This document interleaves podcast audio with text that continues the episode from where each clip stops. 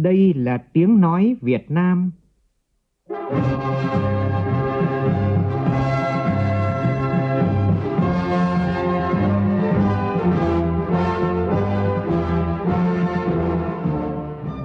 Việt Nam. Là tiếng nói Việt Nam phát thanh từ Hà Nội, thủ đô nước Cộng hòa xã hội chủ nghĩa Việt Nam.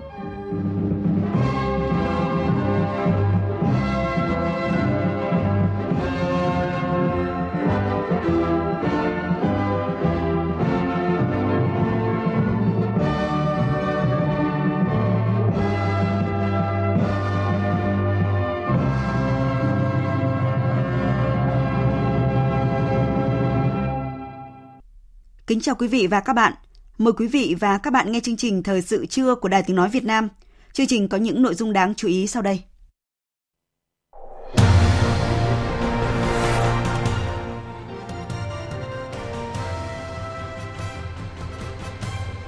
Thủ tướng Nguyễn Xuân Phúc thăm tặng quà Tết các gia đình chính sách, người có công cách mạng, hộ gia đình gặp khó khăn tại huyện Quế Sơn, tỉnh Quảng Nam.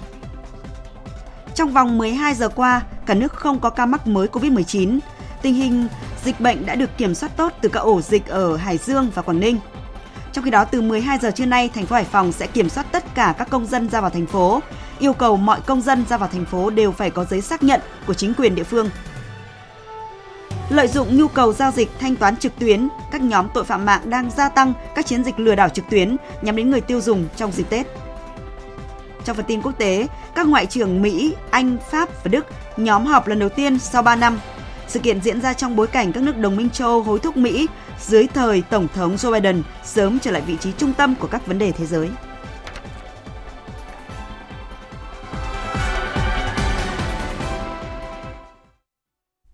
Sau đây là nội dung chi tiết. Thưa quý vị và các bạn, nhân dịp đón Xuân Tân Sửu, vào sáng nay đoàn công tác của Chính phủ do Thủ tướng Nguyễn Xuân Phúc dẫn đầu đến thăm tặng quà Tết các gia đình chính sách, người có công với cách mạng, hộ gia đình gặp khó khăn tại huyện Quế Sơn, tỉnh Quảng Nam. Phóng viên Thanh Hà đưa tin. Báo cáo với Thủ tướng, lãnh đạo xã Quế Phú, huyện Quế Sơn, tỉnh Quảng Nam cho biết tất cả hộ nghèo và gia đình chính sách đều được tặng quà Tết, đảm bảo mọi nhà đều có cái Tết đầm ấm. Xã Quế Phú cũng vừa hoàn thành xây dựng nông thôn mới nâng cao. Cơ sở hạ tầng thiết yếu được xây dựng khang trang. Thủ tướng Nguyễn Xuân Phúc vui mừng nhận thấy những đổi thay nhanh chóng trên quê hương này. Thủ tướng khẳng định Quế Phú là xã hai lần được phong tặng danh hiệu anh hùng với hàng trăm bà mẹ Việt Nam anh hùng, hàng ngàn gia đình chính sách, rất nhiều tấm gương hy sinh dũng cảm trong hai cuộc kháng chiến chống ngoại xâm. Với truyền thống đó, Thủ tướng đề nghị cán bộ xã, thôn, từ đảng ủy xã đến bí thư chi bộ thôn phải sát dân, lắng nghe tâm tư nguyện vọng của từng hộ, kịp thời giúp đỡ bà con, không được để gia đình nào đứt bữa trong thời điểm này. Thủ tướng yêu cầu lãnh đạo địa phương vận động bà con thực hiện nghiêm các biện pháp phòng chống dịch covid mười chín. Thủ tướng cho rằng xã Quế Phú vẫn còn nhiều khó khăn, kinh tế thuần nông, đời sống người dân còn ở mức thấp. Thủ tướng đề nghị chính quyền địa phương tiếp tục phát huy truyền thống cách mạng, có cách làm sáng tạo. Lãnh đạo địa phương tập trung phát triển kinh tế, nâng cao mức sống người dân, khuyến khích mọi người làm giàu đúng pháp luật. Một dân tộc tự cường, một địa phương tự cường thì mỗi xã, mỗi huyện phải giàu mạnh, mỗi gia đình phải ổn định khá giả. Thủ tướng Nguyễn Xuân Phúc khẳng định trong quá trình phát triển đất nước, lãnh đạo Đảng, nhà nước luôn quan tâm gia đình chính sách, các đối tượng bảo trợ xã hội, người nghèo, thể hiện bản chất ưu việt của chế độ ta. Chủ trương của Đảng và nhà nước là quan tâm chăm lo Tết người nghèo, gia đình chính sách, nhất là vùng sâu, vùng xa, vùng bão lũ thiên tai. Chúc Tết địa phương và người dân xã Quế Phú, huyện Quế Sơn, Thủ tướng Nguyễn Xuân Phúc mong muốn mọi người dân đón Tết an toàn, tiết kiệm, ai cũng có một cái Tết đủ đầy hạnh phúc. Mong rằng xã Quế Phú, huyện Quế Sơn, tỉnh Quảng Nam tiếp tục phát huy truyền thống quý báu của truyền thống quá khứ của đất nước, của địa phương để vươn lên mạnh mẽ thời gian đến. Tôi mong rằng cái Tết này sẽ một Tết an toàn của tất cả mọi nhà, vui tươi, lành mạnh, không được tổ chức cờ bạc, không được đốt pháo. Thay mặt lãnh đạo Đảng, nhà nước và tất cả các đồng chí cùng đi của tỉnh, của huyện, của khu năm, xin chúc mừng năm mới đến tất cả các đồng chí trong lãnh đạo huyện Quế Sơn, đặc biệt là Đảng ủy, Hội đồng nhân dân, Ủy ban nhân dân, Ủy ban mặt trận Tổ quốc và nhân dân xã Quế Phú anh hùng cố gắng tổ chức một cái Tết đầm ấm, và ngay sau Tết thì chúng ta phải tổ chức sản xuất, khắc phục khó khăn, nhất là những hộ nghèo, hộ khó khăn là càng vươn lên mạnh mẽ. Dịp này, Thủ tướng Nguyễn Xuân Phúc trao hai trăm suất quà tặng bà con nghèo, gia đình chính sách huyện Quế Sơn, mỗi suất quà trị giá một triệu đồng tiền mặt. Thủ tướng Nguyễn Xuân Phúc cũng tặng một trăm triệu đồng, Ủy ban nhân dân thành phố Đà Nẵng cũng trao năm mươi triệu đồng, dành tặng gia đình nghèo ở địa phương. Sáng nay, Ủy viên Bộ Chính trị, Chủ tịch Ủy ban Trung ương Mặt trận Tổ quốc Việt Nam Trần Thanh Mẫn thăm tặng quà các gia đình chính sách và hộ nghèo tại xã Long Thạnh, huyện Phục Hiệp và xã Thạnh Xuân, huyện Châu Thành, A, tỉnh Hậu Giang. Chủ tịch Ủy ban Trung ương Mặt trận Tổ quốc Việt Nam Trần Thanh Mẫn bày tỏ niềm vui và đánh giá cao sự nỗ lực phấn đấu của Đảng bộ, chính quyền và nhân dân tỉnh Hậu Giang qua hơn mười lăm năm thành lập, để từ một tỉnh nghèo vươn lên gặt hái nhiều thành tựu quan trọng. Đặc biệt trong năm hai không hai không, dù gặp nhiều khó khăn do ảnh hưởng đại dịch cô vít mười chín, nhưng Hậu Giang vẫn vượt qua khó khăn, đạt nhiều kết quả khả quan. Thay mặt lãnh đạo Đảng, ông Trần Thanh Mẫn đã trao tặng năm trăm phần quà cho các hộ gia đình chính sách và hộ nghèo tại xã Long Thạnh, huyện Phụng Hiệp và xã Thạnh Xuân, huyện Châu Thành A, đồng thời gửi tới bà con lời chúc năm mới mạnh khỏe, hạnh phúc, hòa chung với nhân dân cả nước, đón chào Tết Nguyên đán Tân Sửu hai không hai mốt trong không khí ấm áp, đoàn kết.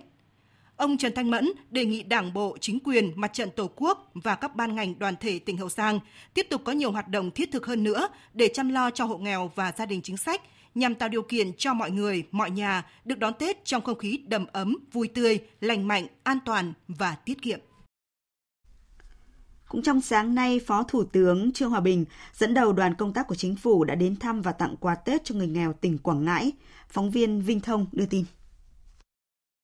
Thay mặt lãnh đạo tỉnh, ông Võ Phiên, Phó Chủ tịch Ủy ban nhân dân tỉnh Quảng Ngãi đã báo cáo với Phó Thủ tướng và đoàn công tác về tình hình kinh tế xã hội của tỉnh trong năm qua. Tỉnh Quảng Ngãi đảm bảo các điều kiện để nhân dân vui xuân đón Tết, đặc biệt là chăm lo Tết cho người nghèo, gia đình chính sách, hỗ trợ đỏ lửa dịp Tết cho đồng bào dân tộc thiểu số trên địa bàn tỉnh. Nhân dịp năm mới, Phó Thủ tướng Thường trực Chính phủ Trương Hòa Bình chúc Đảng bộ, chính quyền và người dân Quảng Ngãi đón Tết cổ truyền vui tươi, an toàn, tiết kiệm. Dịp này, Phó Thủ tướng Trương Hòa Bình đã thăm hỏi, trao ba trăm suất quà tặng người nghèo tỉnh Quảng Ngãi, giúp bà con có điều kiện vui xuân đón Tết.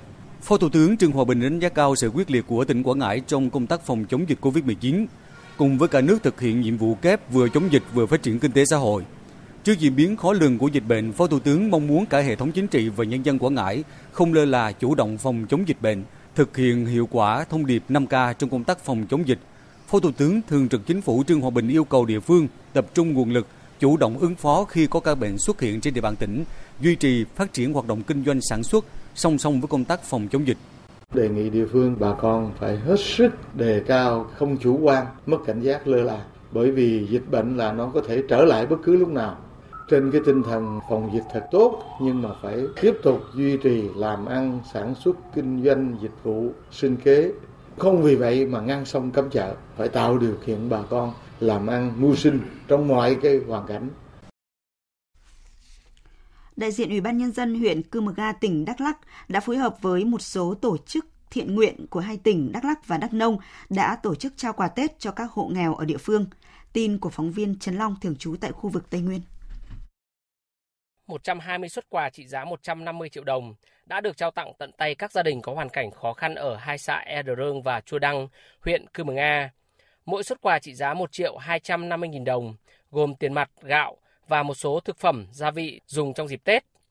Theo ông Lê Minh Hòa, Chủ tịch Ủy ban Nhân dân xã E Đờ Rương, việc có nhiều tổ chức, cá nhân cùng quan tâm đến cái Tết của hộ nghèo đã góp phần san sẻ khó khăn của địa phương, động viên người dân cố gắng hơn trong năm mới.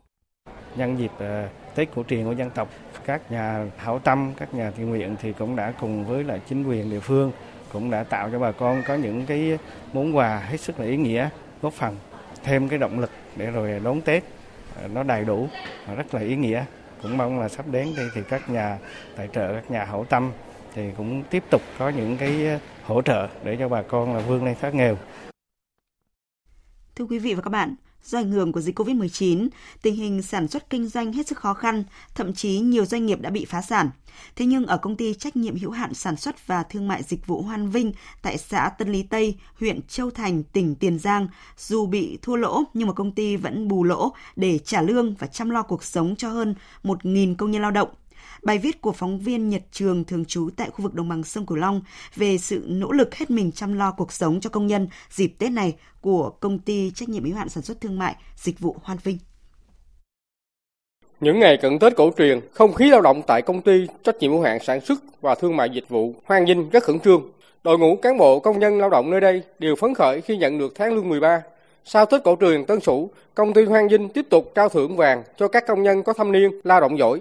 Em Nguyễn Thị Ngọc Thu, một công nhân có sáu năm gắn bó với công ty trách nhiệm hữu hạn sản xuất thương mại dịch vụ Hoàng Vinh chia sẻ. Công việc vẫn ổn, thường xuyên, thu nhập ổn định, mà mỗi tháng em lãnh được chín triệu. Công ty đối đãi với công nhân rất là tốt. Tết là có thưởng cái lương mười ba rồi. Và cuộc sống giờ là em đang có gia đình là rất là ổn luôn. Chồng em cũng làm ở trong đây, chồng tháng cũng được mười mấy triệu. Công ty Hoàng Vinh chuyên sản xuất hàng may mặc xuất khẩu sang thị trường Mỹ, có hơn một nghìn lao động thường xuyên. Từ khi dịch cô vít mười chín bùng phát trên toàn cầu, doanh nghiệp này rơi vào cảnh hết sức khó khăn do hàng thành phẩm đối tác tiêu thụ chậm, nguồn nguyên liệu đầu vào cũng gặp khó khăn.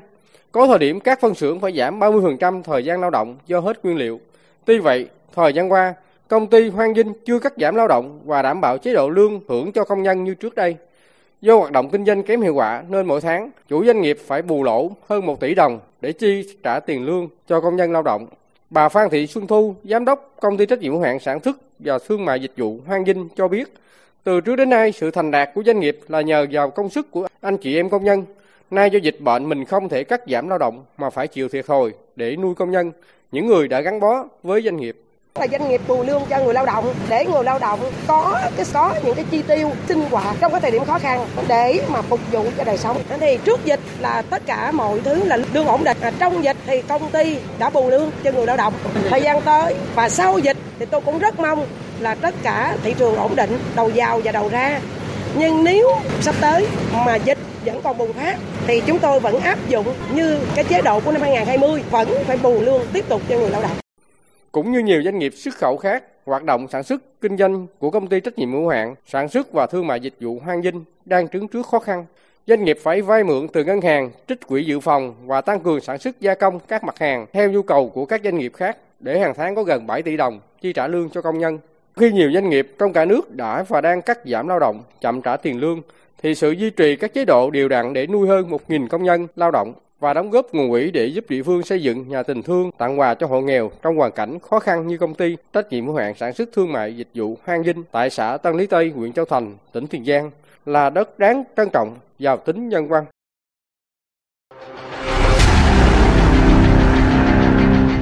Đẩy lùi cô vít mười chín, bảo vệ mình là bảo vệ cộng đồng.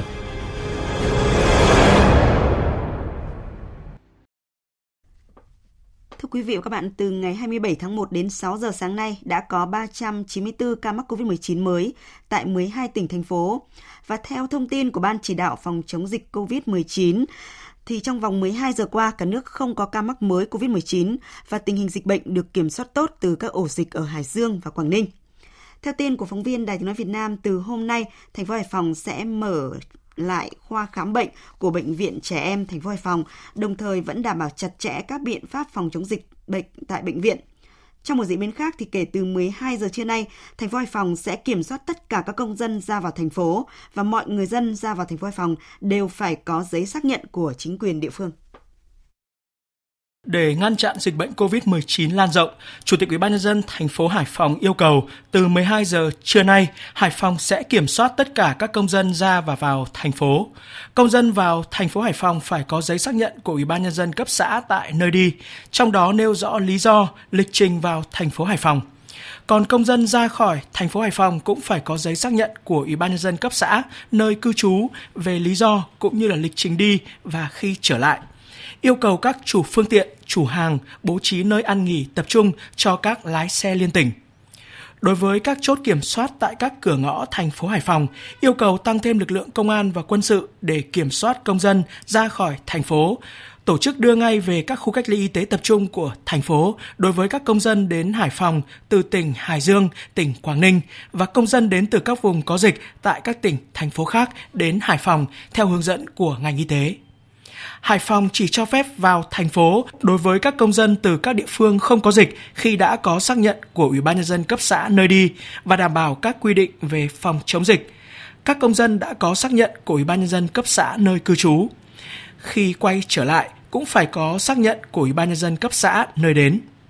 Trường hợp quay trở lại mà qua các vùng có dịch thì phải thực hiện cách ly y tế tập trung theo quy định và người được cách ly phải chịu các chi phí để thực hiện việc này. Với mục tiêu chủ động phát hiện sớm các ca nhiễm, kịp thời khoanh vùng xử lý ổ dịch, thành phố Hạ Long, tỉnh Quảng Ninh đã triển khai xét nghiệm covid mười chín diện rộng trong cộng đồng dân cư. Và theo cơ quan chức năng thì đến hôm nay, thành phố Hạ Long đã lấy được hơn tám nghìn mẫu xét nghiệm. Các mẫu xét nghiệm được tập trung lấy ở bốn phường có nguy cơ cao là Hà Khẩu, Giếng Đáy, Bãi Cháy, Hùng Thắng. Đây đều là những phường có liên quan đến chùm năm ca mắc covid mười chín ở phường Hà Khẩu. Tại những phường này, mỗi gia đình sẽ lấy mẫu một người và được chuyển về Trung tâm Kiểm soát Bệnh tật tỉnh để tiến hành xét nghiệm theo quy trình. Cùng với việc xét nghiệm cho người dân, thành phố Hạ Long cũng ưu tiên lấy mẫu xét nghiệm cho sáu nhóm đối tượng, gồm toàn bộ nhân viên y tế, bệnh nhân điều trị nội trú, ngoại trú ở tất cả các bệnh viện và nhân viên có liên quan ở nhóm nguy cơ cao trong bệnh viện. Những người từ vùng có dịch trở về, tính theo thôn, khu phố, người cùng di chuyển trên các chuyến xe, những người tiếp xúc gần với những người ở nơi có dịch. Đội ngũ thực thi công vụ trực tiếp ở các chốt kiểm soát, tổ tự quản, lực lượng y tế thực hiện việc truy vết, khoanh vùng, lấy mẫu xét nghiệm.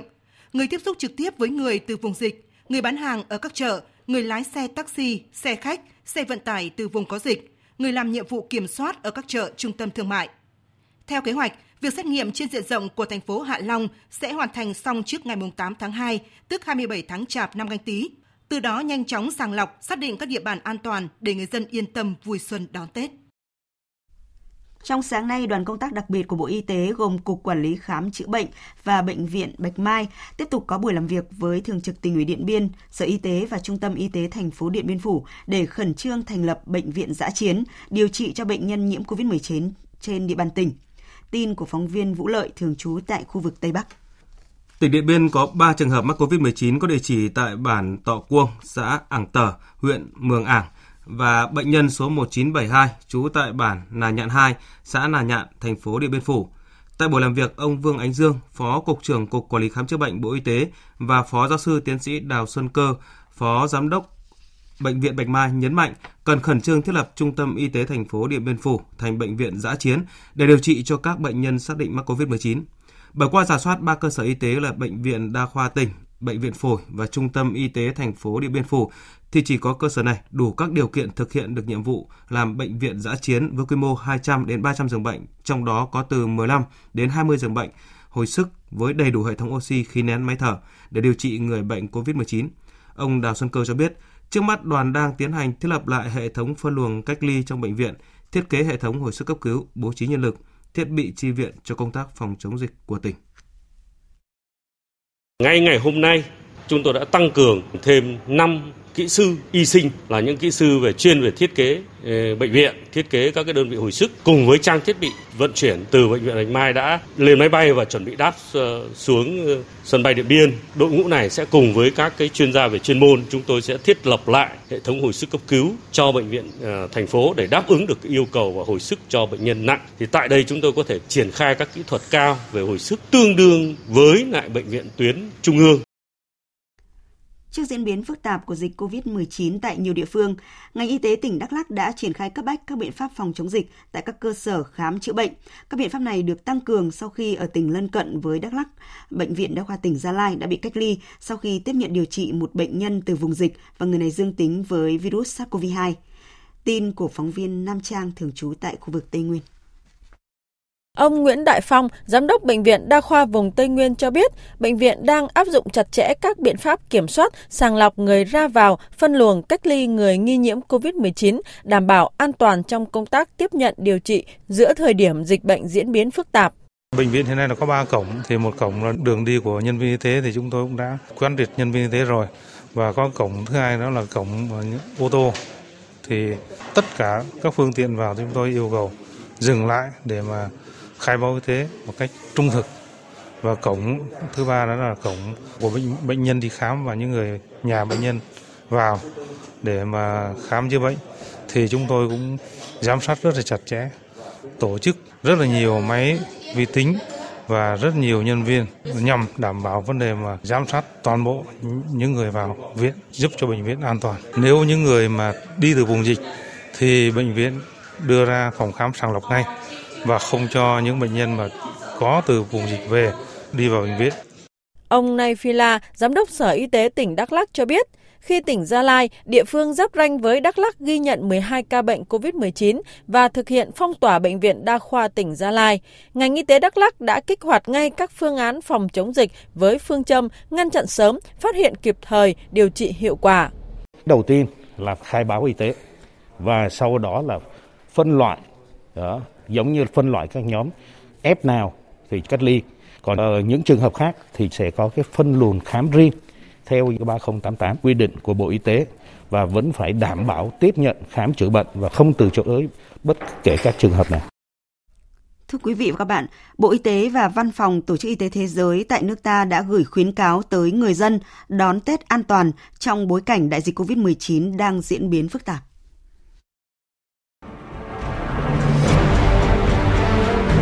Trong thông điệp của mình, Bộ Y tế và Văn phòng Tổ chức Y tế Thế giới tại Việt Nam nêu rõ, sức khỏe là món quà quý nhất chúng ta có thể dành cho nhau trong dịp Tết này. Mỗi người dân cần cân nhắc kỹ ba câu hỏi khi lên kế hoạch cho dịp nghỉ Tết này. một. Các khuyến cáo hiện tại của cơ quan y tế là gì? hai. Tình hình dịch cô vít mười chín trong khu vực bạn định ăn Tết như thế nào? ba. Bạn hay người thân, bạn bè sẽ ăn Tết cùng nhau có thuộc nhóm nguy cơ cao bị bệnh nặng nếu mắc cô vít mười chín. Bộ Y tế và Văn phòng Tổ chức Y tế Thế giới khuyến cáo hãy sẵn sàng thay đổi kế hoạch vào phút cuối nếu bạn hoặc những người ăn Tết cùng bạn bị ốm hoặc có thể đã tiếp xúc gần với người mắc cô vít mười chín. Để giảm tối đa nguy cơ mắc cô vít mười chín khi đi lại, người dân hãy tuân thủ hướng dẫn của chính quyền địa phương về hạn chế đi lại. Hãy bắt đầu với những hoạt động đơn giản, thực hiện nghiêm thông điệp năm K, khẩu trang, khử khuẩn, không tụ tập, khai báo y tế, khoảng cách để đảm bảo an toàn.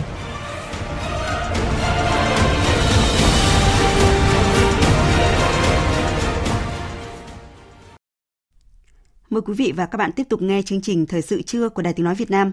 Đảm bảo cho người dân vui xuân đón Tết an toàn, Công an Thành phố Hồ Chí Minh đã triển khai nhiều lực lượng phối hợp để đảm bảo tình hình trật tự giao thông trên các tuyến đường, đánh mạnh vào các loại tội phạm đường phố. Tin của phóng viên Vinh Quang thường trú tại Thành phố Hồ Chí Minh. Hàng trăm lính hình sự đặc nhiệm thuộc Phòng Cảnh sát hình sự Công an Thành phố Hồ Chí Minh sẽ tỏa ra các trục đường, phối hợp với trinh sát hình sự Công an hai mươi bốn quận huyện làm nhiệm vụ chủ công, tập trung đánh mạnh vào tội phạm đường phố. Ngoài ra, lực lượng cảnh sát giao thông của Công an Thành phố Hồ Chí Minh cũng được chỉ đạo phối hợp với các đơn vị trực thuộc Công an Thành phố Hồ Chí Minh và bảy tỉnh thành giáp ranh tập trung xử lý loại tội phạm này. Thượng tá Nguyễn Duy Dũng, Phó trưởng phòng Cảnh sát hình sự Công an Thành phố Hồ Chí Minh cho biết: là gian cảnh để mà trộm cắp cái tài sản của người dân đi ở ngoài đường. Cái việc này thì chúng tôi đã xác lập chuyên án và trong thời gian vừa rồi thì chúng tôi đã bắt được cái là ba nhóm với là mười lăm tên. Ngoài ra thì hiện nay cũng còn một số cái băng nhóm tiếp tục đang hoạt động ở ngoài đường phố thì chúng tôi đang tiếp tục là theo dõi và giám sát để làm sao trong cái dịp Tết cổ truyền này chúng tôi sẽ bắt và sẽ xử lý. Song song đó, Công an Thành phố Hồ Chí Minh cũng tăng cường tuần tra kiểm soát những nơi có nguy cơ cao lây nhiễm dịch bệnh như nhà ga, sân bay, bến xe, qua đó kịp thời phát hiện xử lý các trường hợp nhập cảnh trái phép, duy trì các tuyến đường thông suốt nhằm đáp ứng nhu cầu vận tải hành khách và hàng hóa dịp trước và sau Tết Nguyên đán Tân Sửu năm hai không hai mốt. Trung tá Nguyễn Văn Bình, Phó trưởng phòng Cảnh sát giao thông đường bộ đường sắt Công an Thành phố Hồ Chí Minh cho biết thêm: tiếp tục thực hiện có hiệu quả cái mô hình cái tổ tuần tra kiểm soát hỗn hợp ba sáu ba trên địa bàn thành phố nhằm để đấu tranh có hiệu quả với các loại tội phạm trên địa bàn thành phố, nhất là các loại tội phạm hoạt động trên cái lĩnh vực à, giao thông. Thành phố vừa triển khai cái bến xe miền Đông mới ở quận chín thì đề nghị người dân có nhu cầu đi lại thì tập trung ra bến xe quận chín, không có tập trung đông đúc trong khu vực trung tâm để cho cái tình hình ùn ứ giao thông nó giảm bớt.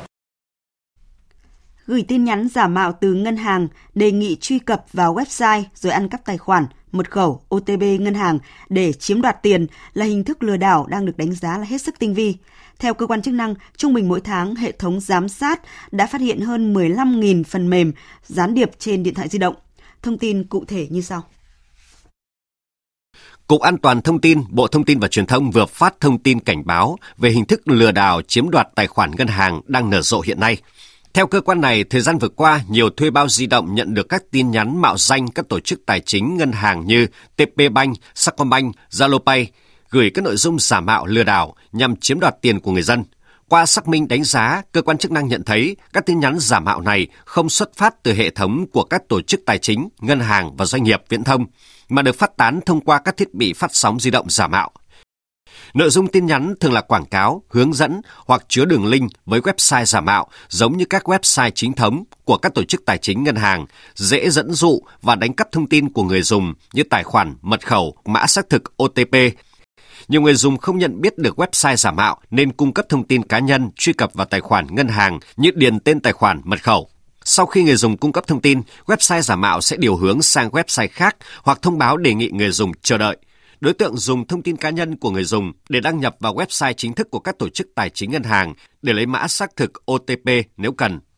Sau khi điện thoại người dùng nhận được mã xác thực O T P, website giả mạo sẽ được điều hướng sang trạng thái yêu cầu người dùng cung cấp mã xác thực O T P để đối tượng hoàn tất quá trình chiếm đoạt tiền trong tài khoản. Cục An toàn Thông tin đánh giá đây là hành vi rất tinh vi và nguy hiểm.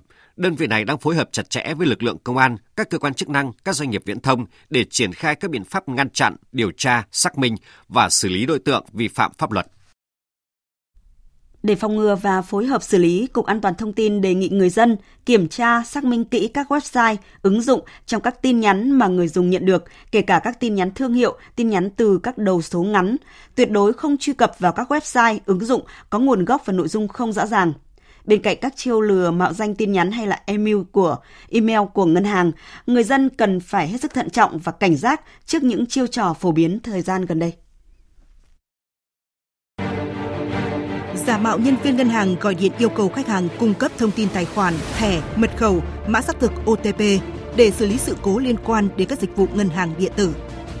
Giả mạo cơ quan điều tra thông báo khách hàng liên quan đến một vụ án bất kỳ và yêu cầu khách hàng chuyển tiền để phục vụ điều tra. Giả mạo thông báo trúng thưởng từ ngân hàng hoặc các công ty lớn và yêu cầu khách hàng chuyển tiền nộp phí trả thưởng. Giả mạo người thân, bạn bè nhờ chuyển tiền hoặc mượn tiền.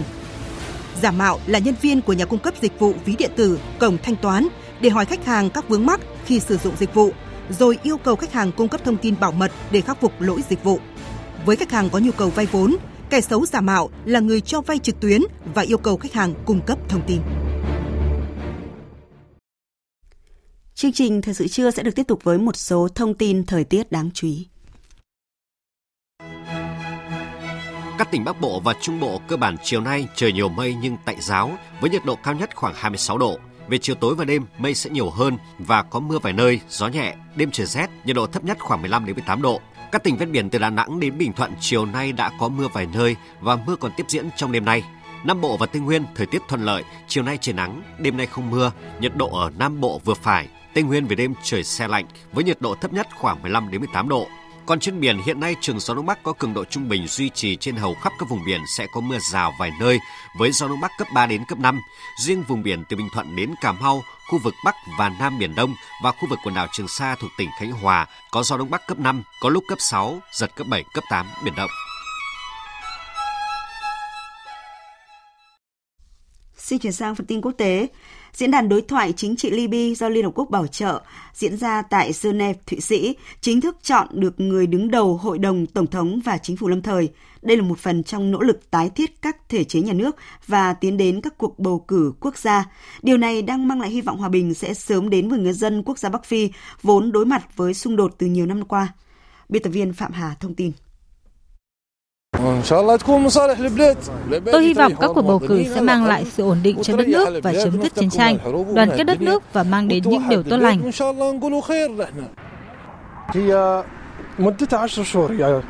Chính phủ lâm thời sẽ có mười tháng để chuẩn bị cho các cuộc bầu cử sắp tới và tôi hy vọng vào các cuộc bầu cử này sẽ mang lại sức sống cho đất nước vốn đã quá mệt mỏi vì xung đột. Sự lạc quan và hứng khởi đang đến với người dân thành phố Benghazi của Libya sau những nỗ lực đối thoại chính trị tại Libya được đánh giá là đang đi đúng hướng. Diễn đàn đối thoại chính trị Libya hôm qua đã bỏ phiếu bầu ông Mohamed Yunis Menfi làm người đứng đầu Hội đồng Tổng thống và ông Abdul Hamid Mohamed Debay làm Thủ tướng của Libya. Theo Liên Hợp Quốc, Hội đồng Tổng thống có nhiệm vụ gắn kết các cơ quan nhà nước và đảm bảo an ninh cho đến cuộc bầu cử tại Libya vào tháng mười hai tới. Những kết quả này đạt được sau một thời gian dài đối thoại giữa các bên tại Libya với sự hậu thuẫn của Liên Hợp Quốc khi quốc gia này chìm trong xung đột với việc đất nước bị chia rẽ bởi hai lực lượng chính, một ở phía đông và một ở phía tây. Tổng thư ký Liên Hợp Quốc Antonio Guterres hôm qua ngay lập tức hoan nghênh những diễn biến tại Libya. Tôi kêu gọi mọi người công nhận và chấp nhận những kết quả này và phối hợp với các nhà chức trách mới đã được bầu. Một Libya đoàn kết và tiến lên trên con đường hòa bình là điều rất quan trọng. Hàng loạt quốc gia khu vực và quốc tế đều lên tiếng hoan nghênh những diễn biến chính trị tại Libya. Việc thành lập chính phủ lâm thời hướng đến cuộc bầu cử mới tại Libya được đánh giá là bước tiến quan trọng, hướng đến hòa bình tại quốc gia Bắc Phi này. Tuy nhiên, các chuyên gia phân tích cho rằng con đường của Libya vẫn đầy chông gai và thách thức. Những diễn biến chính trị tại Myanmar sau khi quân đội bắt giữ các lãnh đạo chính phủ đã thu hút sự quan tâm đặc biệt của quốc tế, đặc biệt là các quốc gia ASEAN. Lãnh đạo nhiều thành viên quốc gia ASEAN kêu gọi tổ chức một hội nghị đặc biệt các ngoại trưởng ASEAN để thảo luận những diễn biến tại Myanmar. Tổng thống Indonesia Joko Widodo hôm qua có cuộc tiếp và hội đàm với Thủ tướng Malaysia Tan Sri Muhyiddin Yassin, có chuyến thăm chính thức hai ngày tới quốc gia láng giềng này. Ngoài những vấn đề hợp tác song phương, hai nhà lãnh đạo cũng thảo luận ổn định và an ninh trong khu vực. Hai bên nhấn mạnh tình hình sẽ ổn định kể cả ở Biển Đông nếu tất cả các nước tôn trọng luật pháp quốc tế, nhất là Công ước Liên Hợp Quốc về luật biển năm một nghìn chín trăm tám mươi hai. Thủ tướng Malaysia Muhyiddin Yassin nhấn mạnh, Malaysia đang theo dõi chặt chẽ những vấn đề tại Myanmar. Chúng tôi lo ngại những diễn biến này có thể ảnh hưởng đến hòa bình và ổn định khu vực. Hai nhà lãnh đạo cho biết đang đề nghị tổ chức một hội nghị đặc biệt các ngoại trưởng ASEAN về các diễn biến tại Myanmar. Tổng thống Indonesia Joko Widodo nhấn mạnh, chúng tôi đề nghị hai ngoại trưởng Indonesia và Malaysia thảo luận với nước chủ tịch ASEAN là Brunei, tổ chức một hội nghị ngoại trưởng đặc biệt để thảo luận về tình hình Myanmar. Trong cuộc gặp, chúng tôi sẽ thảo luận một loạt các vấn đề tại Myanmar. Theo đuổi đối thoại, hòa giải phù hợp với ý chí và lợi ích của người dân Myanmar là lập trường chung của các quốc gia ASEAN đối với những diễn biến chính trị tại Myanmar. Các nước khu vực cũng nhấn mạnh những nguyên tắc của khối, bao gồm tuân thủ các nguyên tắc dân chủ, pháp quyền, tôn trọng và bảo vệ các quyền con người và quyền tự do. Theo giới quan sát và học giả khu vực, cùng với dịch covid mười chín vẫn diễn biến phức tạp tại các quốc gia Đông Nam Á, những diễn biến chính trị tại Myanmar sẽ là một trong những vấn đề ưu tiên, cần sự hợp tác và đồng thuận của các quốc gia thành viên ASEAN trong năm hai nghìn không trăm hai mươi mốt, với Brunei giữ chức chủ tịch. Các nhà ngoại giao hàng đầu Mỹ, Anh, Pháp và Đức đã có cuộc thảo luận đầu tiên sau gần ba năm trong bối cảnh các đồng minh châu Âu những ngày qua không ngừng hối thúc nước Mỹ dưới thời Tổng thống Joe Biden sớm trở lại vị trí trung tâm trong các vấn đề thế giới. Tin cho biết.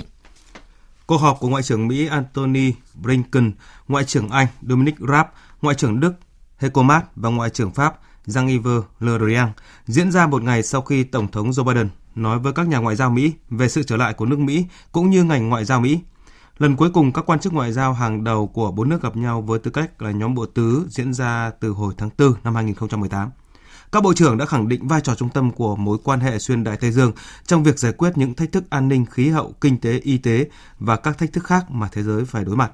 Ngoại trưởng Antony Blinken nhấn mạnh cam kết của Mỹ trong việc phối hợp hành động để vượt qua những thách thức toàn cầu. Số ca nhiễm covid mười chín vẫn đang tăng lên từng giờ. Tính đến sáng nay theo giờ Việt Nam, thế giới đã ghi nhận tổng cộng hơn một trăm lẻ sáu triệu ca nhiễm và hơn hai triệu ba trăm nghìn ca tử vong. Mỹ đang là quốc gia chịu ảnh hưởng nặng nhất bởi dịch bệnh với hơn hai mươi bảy triệu bốn trăm nghìn ca nhiễm. Tại châu Á, thì trong buổi họp hôm qua, chính phủ Nhật Bản nhận định sau bốn tuần ban bố tình trạng khẩn cấp đối với một số địa phương, tình trạng lây nhiễm covid mười chín đã tiến triển theo chiều hướng giảm, nhưng mà hệ thống y tế nước này vẫn đang đứng trước rất nhiều áp lực. Vào tối qua, thì Thủ tướng Campuchia Hun Sen đã bất ngờ thông báo ông sẽ không tiêm vaccine ngừa covid mười chín do Trung Quốc sản xuất vào ngày mười tháng hai tới. Phóng viên Đài Tiếng Nói Việt Nam thường trú tại Campuchia đưa tin. Thủ tướng Campuchia khẳng định sẽ không tiêm vì quy định vaccine này chỉ được tiêm cho người trong độ tuổi từ mười tám đến năm mươi chín, trong khi ông đã sáu mươi tám tuổi. Thủ tướng Hun Sen cũng nói thêm, đối với tôi, người đã hơn sáu mươi tám tuổi nên tôi không thể tiêm vaccine này được. Vì vậy, chương trình tiêm chủng dự kiến vào ngày mười tháng hai năm hai nghìn không trăm hai mươi mốt tại Bệnh viện Kamet sẽ bị hủy bỏ do cả tôi và các quan chức cấp cao khác phần lớn đều trên sáu mươi tuổi nên không thể tiêm chủng vaccine này được. Chỉ ít giờ trước đó, Thủ tướng Hun Sen mới ra thông báo khẳng định sẽ là người đầu tiên tiêm vaccine Sinopharm vào sáng mười tháng hai cùng các quan chức cấp cao khác của Campuchia và tổ chức cuộc họp báo về sự kiện này tại bệnh viện ngay sau khi tiêm xong. Cũng trong tối năm tháng hai, Bộ Y tế Campuchia ra thông báo cho biết ba trăm nghìn liều vaccine phòng covid mười chín do Trung Quốc viện trợ sẽ đến Campuchia vào ngày bảy tháng hai, chứ không phải là sáu trăm nghìn liều như Thủ tướng Hun Sen tuyên bố trước đó. Tổng thống Mỹ Joe Biden vừa tái khẳng định sẽ đề xuất cứu trợ covid mười chín mà không cần sự hỗ trợ của Đảng Cộng Hòa. Tin của phóng viên Phạm Huân thường trú tại Mỹ. Trong bài phát biểu về thực trạng nền kinh tế Mỹ tại Nhà Trắng ngày năm tháng hai, Tổng thống Joe Biden đã trích dẫn báo cáo của Bộ Lao động công bố cùng ngày nhằm thúc đẩy kế hoạch cứu trợ covid mười chín. Theo đó, nền kinh tế Mỹ đã tạo thêm được bốn mươi chín nghìn việc làm trong tháng một và tỷ lệ thất nghiệp giảm không phẩy bốn điểm phần trăm xuống còn sáu phẩy ba phần trăm. Tổng thống Joe Biden nhấn mạnh, tôi sẽ phải hành động nhanh chóng. Tôi muốn làm điều đó với sự hỗ trợ của các thành viên Đảng Cộng Hòa, nhưng họ không sẵn sàng tiến xa như tôi nghĩ về điều chúng ta cần thực hiện. Nếu tôi phải lựa chọn giữa việc tìm kiếm sự giúp đỡ ngay bây giờ cho những người Mỹ đang bị tổn thương nặng nề và bị sa lầy vào một cuộc đàm phán kéo dài hoặc thỏa hiệp với một dự luật khi đang xảy ra khủng hoảng, đó là một lựa chọn dễ dàng. Tôi sẽ giúp đỡ những người Mỹ đang bị tổn thương. Tổng thống Biden đồng thời bác bỏ lập luận của các thành viên Đảng Cộng Hòa rằng đề xuất một nghìn chín trăm tỷ đô la của Nhà Trắng sẽ làm trầm trọng thêm tình trạng chi tiêu của chính phủ liên bang. Trước đó, vào rạng sáng ngày năm tháng hai theo giờ địa phương, Thượng viện Mỹ đã thông qua gói cứu trợ covid mười chín theo đề xuất của Tổng thống Biden. Sau khoảng mười lăm tiếng tranh luận gay gắt và bỏ phiếu về hàng chục sửa đổi, Thượng viện Mỹ rơi vào bế tắc trong việc thông qua gói cứu trợ covid mười chín với tỷ lệ năm mươi phiếu thuận và năm mươi phiếu chống. Phó Tổng thống Kamala Harris sau đó bỏ phiếu thuận, phá vỡ bế tắc và mang lại chiến thắng cho Đảng Dân Chủ. Đây là lần đầu tiên Phó Tổng thống Harris sử dụng quyền lực của mình để phá vỡ thế bế tắc tại Thượng viện Mỹ. Với kết quả này, Đảng Dân Chủ có thể thông qua kế hoạch ngân sách mà không cần ủng hộ từ phía Đảng Cộng Hòa.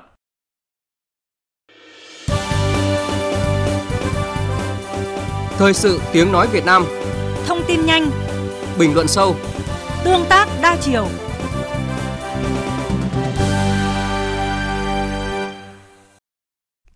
Quý vị và các bạn đang nghe chương trình Thời sự trưa của Đài Tiếng Nói Việt Nam.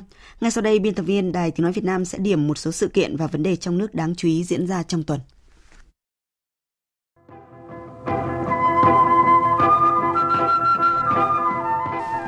Kính chào quý vị và các bạn. Sự kiện quan trọng diễn ra trong tuần này đó là kỷ niệm chín mươi mốt năm ngày thành lập Đảng Cộng sản Việt Nam, mùng ba tháng hai năm một nghìn chín trăm ba mươi. Mùng ba tháng hai năm hai nghìn không trăm hai mươi mốt và bế mạc Đại hội đại biểu toàn quốc lần thứ mười ba của Đảng. Dưới ánh sáng soi đường của Đảng Cộng sản Việt Nam, nước ta từ một đất nước nghèo đói, phụ thuộc trở thành một quốc gia độc lập, thống nhất, phát triển, mạnh mẽ và khẳng định vị thế trên thế giới. Nhân dân Việt Nam từ thân phận nô lệ đã phá tan xiềng xích để trở thành những người có thể quyết định vận mệnh của chính mình. Thưa quý vị, thành công của Đại hội mười ba của Đảng Cộng sản Việt Nam vào đúng dịp kỷ niệm chín mươi mốt năm thành lập Đảng tiếp tục khẳng định quyết tâm mạnh mẽ của Đảng trong hiện thực hóa khát vọng xây dựng một Việt Nam hùng cường và thịnh vượng cho nhân dân Việt Nam với tầm nhìn kỷ niệm một trăm năm thành lập Đảng và một trăm năm thành lập nước. Cùng với khẳng định sự thành công của Đại hội mười ba của Đảng, một quyết tâm lớn trong hành động để đưa nghị quyết của Đại hội vào cuộc sống cũng được nhấn mạnh. Mang lại giàu có, hạnh phúc cho nhân dân. Thông điệp từ phát biểu bế mạc Đại hội của Tổng Bí thư, Chủ tịch nước Nguyễn Phú Trọng một lần nữa khẳng định mục tiêu, giá trị cốt lõi của Đảng, đó là Đảng vì nhân dân. Thưa quý vị và các bạn, nhìn lại lịch sử, từ trong máu lửa của cách mạng và kháng chiến vào sinh ra tử, lúc nào Đảng ta cũng ở trong lòng dân, vì nhân dân mà chiến đấu. Và sau chín mươi mốt năm thành lập, qua mười ba kỳ đại hội, Đảng ta vẫn xác định hai chữ nhân dân vẫn luôn là trung tâm trong những quyết sách của mình. Tại đại hội mười ba của Đảng, những người có đức, có tài, những tinh hoa đại diện của Đảng cũng đã được lựa chọn để đưa những nghị quyết ấy vào cuộc sống. Nghị quyết đại hội vì sự phát triển của đất nước, vì hạnh phúc của nhân dân cũng đã được thông qua. Thành công rất tốt đẹp của Đại hội đại biểu toàn quốc lần thứ mười ba của Đảng sẽ cổ vũ mạnh mẽ toàn Đảng, toàn dân, toàn quân ta tiếp tục vượt qua mọi khó khăn, thách thức, tranh thủ thời cơ, thuận lợi, phấn đấu sớm đưa nước ta trở thành một nước phát triển, có thu nhập cao theo định hướng xã hội chủ nghĩa.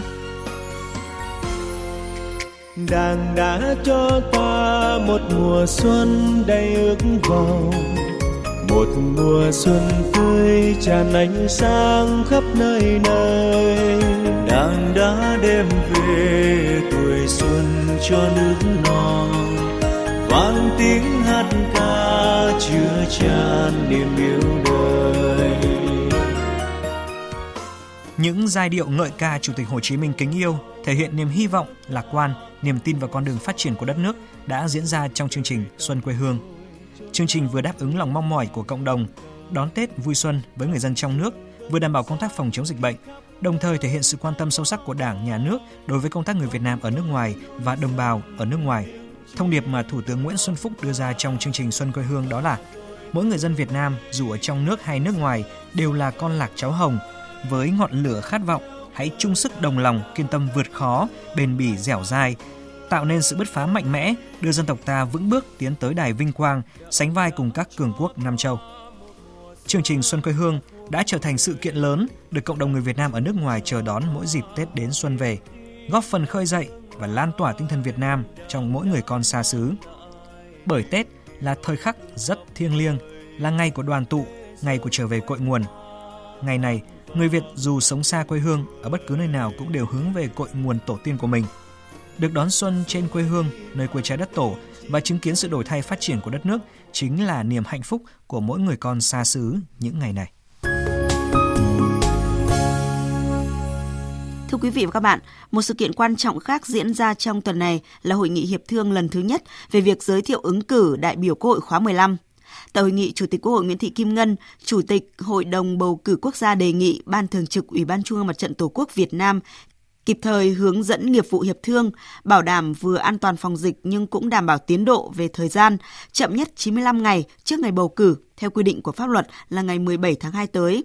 Cuộc bầu cử đại biểu Quốc hội khóa mười lăm và đại biểu Hội đồng Nhân dân các cấp nhiệm kỳ hai nghìn không trăm hai mươi mốt đến hai nghìn không trăm hai mươi sáu được tiến hành vào Chủ nhật ngày hai mươi ba tháng năm năm hai nghìn không trăm hai mươi mốt trong bối cảnh công cuộc đổi mới ở nước ta sau ba mươi lăm năm đã đạt được những thành tựu to lớn có ý nghĩa lịch sử trên mọi lĩnh vực của đời sống. Thưa quý vị, phải tiếp tục điều hành vĩ mô tốt, ổn định, tạo niềm tin cả kinh tế và y tế. Cần thúc đẩy ba không gian kinh tế mới, phải lo Tết cho nhân dân chu đáo.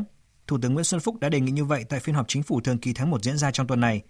Thông tin của các bộ ngành chức năng cho biết, tình hình kinh tế tháng một đã có những điểm sáng, nhất là các chỉ số quan trọng như là tăng trưởng sản xuất công nghiệp hơn hai mươi hai phần trăm, đặc biệt công nghiệp chế biến chế tạo hơn hai mươi bảy phần trăm. Kim ngạch xuất nhập khẩu tăng trên bốn mươi lăm phần trăm, mức tăng kỷ lục. Tại cuộc họp này, Thủ tướng Nguyễn Xuân Phúc yêu cầu cần thúc đẩy cả ba không gian kinh tế mới, đó là kinh tế trong nước với thị trường gần một trăm triệu dân, kinh tế quốc tế với nhiều hiệp định thương mại tự do và kinh tế số. Tại cuộc họp, việc xuất hiện gần bốn trăm ca mắc covid mười chín trong cộng đồng từ ngày hai mươi bảy tháng một đến nay cũng đã được các thành viên chính phủ tập trung thảo luận. Bộ trưởng Y tế Nguyễn Thanh Long cho biết, chủng virus này có khả năng lây nhiễm rất cao, thời gian ủ bệnh ngắn, tản lượng virus tăng gấp bốn lần so với trước đây, thời gian đào thải virus nhanh. Tỷ lệ lây lan tăng cao hơn bảy mươi phần trăm so với chủng virus trước. Với yêu cầu phải đảm bảo mục tiêu kép vừa chống dịch vừa phát triển kinh tế, ổn định xã hội, nên chúng ta chỉ có thể siết chặt hàng rào kiểm soát y tế và quan trọng là khi tình hình diễn biến xấu hơn, phải kích hoạt hệ thống phòng chống dịch có hiệu quả để ngăn chặn đẩy lùi dịch bệnh với quyết tâm cao nhất. Thưa quý vị và các bạn, trong tuần này dịch covid mười chín đã lan ra mười hai tỉnh thành phố. Tại cuộc họp vào hôm qua thì Bộ Y tế đã thông tin về ba thay đổi trong công tác phòng chống dịch covid mười chín.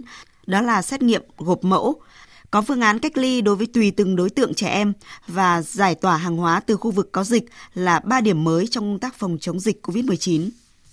Thưa quý vị, đến thời điểm này, công tác chống dịch tại các địa phương trên toàn quốc đã cơ bản bắt kịp tình hình dịch, tỷ lệ rủi ro dịch bệnh đã giảm xuống. Chống dịch như chống giặc không chỉ là yêu cầu quyết tâm của Đảng, Chính phủ, mà thật sự đã là một cuộc chiến với quyết tâm cao nhất bảo vệ an toàn, sức khỏe, tính mạng cho người dân. Biến thể virus corona đã xuất hiện ở Việt Nam.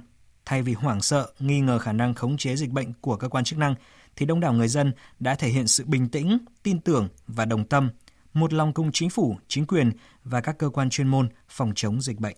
Quý vị và các bạn vừa nghe biên tập viên Đài Tiếng Nói Việt Nam điểm một số sự kiện quan trọng diễn ra trong tuần. Và phần tiếp theo sẽ là trang tin đầu tư tài chính và thể thao. Trang tin đầu tư tài chính. Thưa quý vị và các bạn, thị trường trái phiếu chính phủ sôi động trên cả sơ cấp và thứ cấp trong tháng đầu tiên của năm nay. Theo Sở Giao dịch Chứng khoán Hà Nội, thông qua mười hai đợt đấu thầu được tổ chức trong tháng một, Kho bạc Nhà nước đã huy động được tổng cộng hai mươi ba nghìn bốn trăm chín mươi sáu tỷ đồng trái phiếu. Tỷ lệ trúng thầu thành công đạt chín mươi phẩy ba mươi sáu phần trăm và khối lượng đặt thầu gấp hai phẩy chín mươi chín lần khối lượng gọi thầu.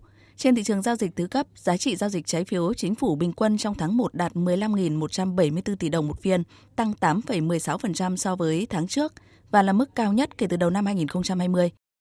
Theo Trung tâm Lưu ký Chứng khoán Việt Nam, tháng một, nhà đầu tư trong nước đã mở mới hơn tám mươi sáu nghìn hai trăm tài khoản chứng khoán. Đây là số tài khoản mở mới trong một tháng lớn nhất kể từ khi thị trường chứng khoán đi vào hoạt động. Nếu so với cùng kỳ năm hai nghìn không trăm hai mươi, thanh khoản thị trường tháng một năm hai nghìn không trăm hai mươi mốt ghi nhận sự tăng trưởng vượt bậc với khối lượng giao dịch bình quân phiên tăng hơn hai trăm chín mươi phần trăm và giá trị giao dịch bình quân phiên tăng gần ba trăm ba mươi tư phần trăm. Ủy ban Chứng khoán Nhà nước đã ra quyết định xử phạt hành chính đối với Công ty Cổ phần Dầu khí Đầu tư Khai thác Cảng Phước An, số tiền lên tới bốn trăm chín mươi lăm triệu đồng do các vi phạm như thay đổi mục đích hoặc phương án sử dụng vốn, nhưng không thông qua Đại hội đồng Cổ đông, báo cáo không đúng thời hạn theo quy định của pháp luật, không đăng ký giao dịch chứng khoán.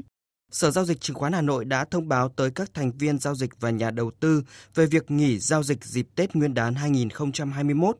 Cụ thể, Sở Giao dịch Chứng khoán Hà Nội nghỉ giao dịch từ thứ Tư ngày mười tháng hai năm hai nghìn không trăm hai mươi mốt đến hết thứ Ba ngày mười sáu tháng hai năm hai nghìn không trăm hai mươi mốt, tức là từ ngày hai mươi chín tháng Chạp năm Canh Tý đến hết ngày năm tháng Giêng năm Tân Sửu.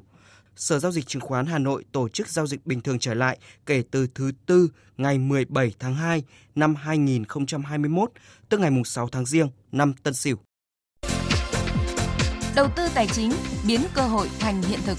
Đầu tư tài chính biến cơ hội thành hiện thực. Thưa quý vị và các bạn, bất chấp quy định về việc xử phạt hành vi đổi tiền lẻ, những ngày cận Tết Nguyên đán, dịch vụ đổi tiền lẻ vẫn diễn ra sôi động. Ghi nhận của phóng viên Đài Tiếng nói Việt Nam.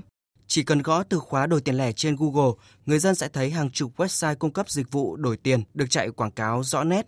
Những trang web với tên gọi như là dịch vụ đổi tiền, đổi tiền Tết hay đổi tiền giá rẻ sẵn sàng đáp ứng nhu cầu của khách hàng cần đổi. Chỉ cần báo mệnh giá với số tiền muốn đổi, tiền mới sẽ được giao tới tận tay khách hàng. Phí đổi tiền lẻ sẽ phụ thuộc vào từng mệnh giá, như các loại tiền mệnh giá một nghìn đồng, hai nghìn đồng, mức phí sẽ dao động từ mười ba đến mười lăm phần trăm. Còn với năm mươi nghìn đồng, một trăm nghìn đồng thì chịu phí từ ba đến năm phần trăm. Khách hàng cần bao nhiêu tiền lẻ cũng sẽ được đáp ứng. Có một thực trạng vẫn diễn ra nhiều năm nay là phố Đinh Lễ, quận Hoàn Kiếm, Hà Nội được coi là điểm nóng về dịch vụ đổi tiền. Tuy không còn hoạt động công khai như trước, nhưng các đối tượng luôn sẵn sàng mời chào khách hàng có nhu cầu đổi tiền. Tết năm nay, Ngân hàng Nhà nước quyết tâm siết chặt câu chuyện đổi tiền lẻ, đặc biệt không in tiền mới mệnh giá nhỏ. Đây là năm thứ tám liên tiếp Ngân hàng Nhà nước chủ trương không phát hành tiền lẻ mới vào dịp Tết. Phó Thống đốc Ngân hàng Nhà nước Đào Minh Tú cho biết, Ngân hàng Nhà nước sẽ tích cực phối hợp với các cơ quan để tuyên truyền cho người dân hiểu đúng về vai trò của tiền mệnh giá nhỏ. Không in tiền lẻ thì vẫn chủ trương như những năm trước đây, nhưng mà năm nay sẽ siết chặt hơn cái là những cái câu chuyện đổi tiền lẻ, tiền mới. Và thứ hai nữa là cũng vẫn phải tiết kiệm và hạn chế. Tiết kiệm vừa rồi gần được ba nghìn năm trăm tỷ. Thế mà bây giờ cả xã hội chúng ta trước hết là phải là nhận thức của mỗi người dân chúng ta trong vấn đề sử dụng cái tiền nhỏ lẻ. Chứ tất nhiên là Ngân hàng Nhà nước thì cố gắng làm rất quyết liệt rồi. Cùng với Bộ Văn hóa, Bộ Thông tin Truyền thông cũng làm ra vào cuộc rất tích cực. Tôi tin chắc dần dần giảm bớt những cái đó. Thủ tướng Chính phủ đã ban hành chỉ thị về tăng cường công tác quản lý, điều hành nhằm bình ổn giá cả thị trường, bảo đảm trật tự an toàn xã hội dịp Tết Nguyên đán Tân Sửu hai nghìn không trăm hai mươi mốt.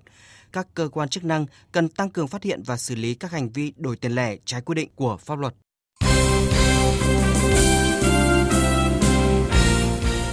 Thưa quý vị và các bạn, do dịch bệnh covid mười chín đang bùng phát ở nhiều địa phương trên cả nước, nên năm nay, nhiều vận động viên đang tập trung đội tuyển quốc gia sẽ không thể về quê đón Tết Nguyên đán, mà ở lại các địa điểm tập luyện, trong đó có Trung tâm Huấn luyện Thể thao Quốc gia Hà Nội. Ban lãnh đạo trung tâm đã sớm lên kế hoạch cho gần năm mươi vận động viên phải ở lại, vẫn được đón Tết đầm ấm. Ông Nguyễn Mạnh Hùng, Giám đốc Trung tâm Huấn luyện Thể thao Quốc gia Hà Nội cho biết. Trung tâm cũng sẽ tổ chức luộc bánh chưng, rồi tổ chức đón giao thừa. Bên cạnh đó thì chúng tôi cũng sẽ xây dựng các cái chương trình văn hóa, văn nghệ, thể thao để làm sao cho các em đón Tết một cái mùa xuân ở tại trung tâm. Nếu không về được với gia đình thì thật là vui tươi, đầm ấm. Bên cạnh việc thực hiện nghiêm các quy định phòng dịch như cấm trại từ ngày mùng hai tháng hai, Trung tâm Huấn luyện Thể thao Quốc gia Hà Nội cũng quán triệt đến các đội tuyển cũng như từng vận động viên về nhiệm vụ khi về nghỉ Tết Nguyên đán. Nghỉ Tết thì các em hàng ngày vẫn phải duy trì lượng vận động nhất định để làm sao mà khi lên tập luyện thì các vận động viên vẫn giữ được cái cái thành tích uh, ổn định được về kỹ thuật và thể lực. Chuyển sang các tin thể thao đáng chú ý khác. Năm hai nghìn không trăm hai mươi mốt, chúng ta sẽ đăng cai SEA Games ba mươi mốt. Đây là nhiệm vụ trọng tâm của thể thao Việt Nam trong năm nay. Bên cạnh việc đầu tư cho các vận động viên trọng điểm tiếp tục tham dự vòng loại nếu Olympic Tokyo vẫn được tổ chức. Với các tuyển thủ ở môn Taekwondo, bốn gương mặt xuất sắc nhất đã được lựa chọn để tìm kiếm tấm vé dự Thế vận hội thông qua vòng loại khu vực châu Á, dù đây là nhiệm vụ hết sức khó khăn. Bà Nguyễn Thu Trang, chuyên viên phụ trách môn Taekwondo, Tổng cục Thể dục Thể thao cho biết. Vận động viên phải có huy chương thì mới được tham dự Olympic, rất là khó khăn. Mà trong điều kiện là các vận động viên, cái điều kiện tập luyện là toàn tập chay, không được đi tập huấn thi đấu quốc tế thì rất khó. Nên chúng ta đều phải cố gắng hết sức. Trong khi đó, tại SEA Games ba mươi mốt, Taekwondo sẽ có mười chín bộ huy chương của cả nội dung quyền biểu diễn và các hạng cân đối kháng. Niềm hy vọng của đội tuyển đặt nhiều vào các nữ võ sĩ. SEA Games tới thì kỳ vọng ở các hạng cân nữ, hạng cân chung và nam cũng thế. Chủ yếu là các hạng cân chung như là bốn mươi sáu, bốn mươi chín, năm mươi bảy, ban huấn luyện cũng như chuyên gia là đang rất cố gắng phấn đấu nỗ lực và có đủ tự tin để để đạt chỉ tiêu đối với SEA Games. Mục tiêu của đội tuyển Taekwondo Việt Nam ở SEA Games ba mươi mốt là giành hơn năm huy chương vàng, thành tích mà chúng ta có được ở kỳ đại hội trước. Các kế hoạch được xây dựng, trong đó có chuyến tập huấn dài hạn tại Hàn Quốc nếu dịch bệnh được kiểm soát. Nếu không, ban huấn luyện sẽ thay đổi giáo án để tập luyện trong nước bên cạnh việc tham dự các giải đấu do Liên đoàn Taekwondo Việt Nam tổ chức. Cùng liên quan đến quá trình chuẩn bị cho SEA Games ba mươi mốt vào cuối năm nay, Liên đoàn Quần vợt Việt Nam đề ra mục tiêu cao hơn sau thành tích lần đầu vô địch nội dung đơn nam ở kỳ đại hội trên đất Philippines năm hai nghìn không trăm mười chín với tấm huy chương vàng của Lý Hoàng Nam. Theo ông Đoàn Thanh Tùng, Tổng thư ký Liên đoàn Quần vợt Việt Nam, thì các nội dung có thể tranh chấp huy chương của đội tuyển là đơn nữ, đôi nam và đồng đội nam. Chúng tôi đặt mục tiêu là sẽ có ba cái huy chương vàng đạt được tại SEA Games lần này. Và hiện nay thì chúng tôi đang triển khai thực hiện cái kế hoạch này và hy vọng rằng là mục tiêu mà chúng tôi đạt được là khả thi. Để hoàn thành nhiệm vụ này, bên cạnh việc đầu tư tạo điều kiện thi đấu cho các tay vợt trong nước, Liên đoàn Quần vợt Việt Nam cũng đang xúc tiến làm thủ tục nhập tịch cho một số vận động viên tài năng gốc Việt. Hiện nay thì chúng tôi đang làm các cái thủ tục để mà nhập tịch những vận động viên có thứ hạng cao trên nhà nghề để mà chuẩn bị thi đấu cho SEA Games. Thì hiện nay thủ tục nhập tịch cũng đã được các cơ quan ban ngành và đặc biệt là đại sứ quán của Việt Nam và các nước ngoài cũng hoàn toàn đồng tình và ủng hộ. Thì chúng tôi hy vọng rằng là sẽ có tin vui trong thời gian sắp tới. Sau một ngày tạm hoãn, hôm qua Ban tổ chức giải quần vợt Australia mở rộng hai nghìn không trăm hai mươi mốt đã tiến hành bốc thăm phân nhánh và xác định được những đối thủ cho ba mươi hai tay vợt hạt giống hàng đầu. Ở nội dung đơn nam, đương kim vô địch và là hạt giống số một Djokovic nằm tại nhánh một, có trận ra quân gặp Jeremy Sardy, tay vợt Pháp từng thua Djokovic cả mười ba lần đối đầu. Trong khi đó, hạt giống số hai Rafael Nadal ở nhánh dưới có phần dễ thở hơn trên chặng đường chinh phục danh hiệu Grand Slam thứ hai mươi mốt trong sự nghiệp. Tay vợt Tây Ban Nha sẽ khởi đầu bằng trận gặp Lasso của Serbia. Ở nội dung đơn nữ, tay vợt chủ nhà Ashley Barty và Simona Halep của Rumania được xếp làm hai hạt giống hàng đầu. Halep có nhánh đấu khó hơn khi nhiều khả năng đụng độ đương kim vô địch giải Pháp mở rộng Iga Swiatek ở vòng bốn hay Naomi Osaka tại bán kết. Đương kim vô địch Sofia Kenin được chọn làm hạt giống số bốn, còn Serena Williams là hạt giống số mười. Giải quần vợt Australia mở rộng hai nghìn không trăm hai mươi mốt diễn ra từ ngày tám đến hai mươi mốt tháng hai và phần thưởng dành cho nhà vô địch nội dung đơn là hơn hai triệu đô la. Dự báo thời tiết. Phía Tây Bắc Bộ, chiều có mây trời nắng, đêm nhiều mây có mưa vài nơi, gió nhẹ, đêm trời rét, nhiệt độ từ mười lăm đến hai mươi sáu độ. Phía Đông Bắc Bộ, chiều có mây trời nắng, đêm nhiều mây có mưa vài nơi, gió nhẹ, đêm trời rét, nhiệt độ từ mười sáu đến hai mươi sáu độ. Các tỉnh từ Thanh Hóa đến Thừa Thiên Huế, chiều có mây trời nắng, đêm nhiều mây có mưa vài nơi, gió nhẹ, đêm trời rét, nhiệt độ từ mười bảy đến hai mươi sáu độ. Các tỉnh ven biển từ Đà Nẵng đến Bình Thuận, phía Bắc nhiều mây có mưa vài nơi, phía Nam có mây chiều nắng, đêm có mưa rào vài nơi, gió Đông Bắc cấp hai, cấp ba, phía Bắc đêm trời lạnh, nhiệt độ từ hai mươi đến ba mươi độ. Tây Nguyên chiều nắng, đêm không mưa, gió Đông Bắc đến Đông cấp hai, cấp ba, nhiệt độ từ mười lăm đến hai mươi chín độ. Nam Bộ chiều nắng, đêm không mưa, gió Đông Bắc đến Đông cấp hai, cấp ba, nhiệt độ từ hai mươi mốt đến ba mươi ba độ. Khu vực Hà Nội chiều có mây trời nắng, đêm nhiều mây có mưa vài nơi, gió nhẹ, đêm trời rét. Tin dự báo thời tiết biển, vịnh Bắc Bộ có mưa vài nơi, đêm và sáng sớm có sương mù, tầm nhìn xa trên mười ki lô mét, giảm xuống dưới một ki lô mét trong sương mù, gió Đông Bắc đến Đông cấp ba, cấp bốn.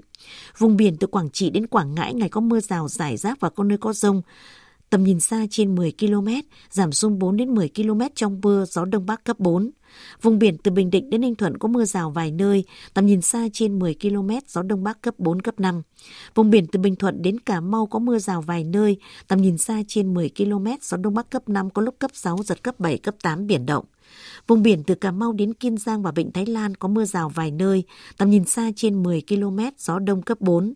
Khu vực giữa Biển Đông, khu vực quần đảo Hoàng Sa thuộc thành phố Đà Nẵng có mưa rào vài nơi, tầm nhìn xa trên mười ki lô mét, gió Đông Bắc cấp năm.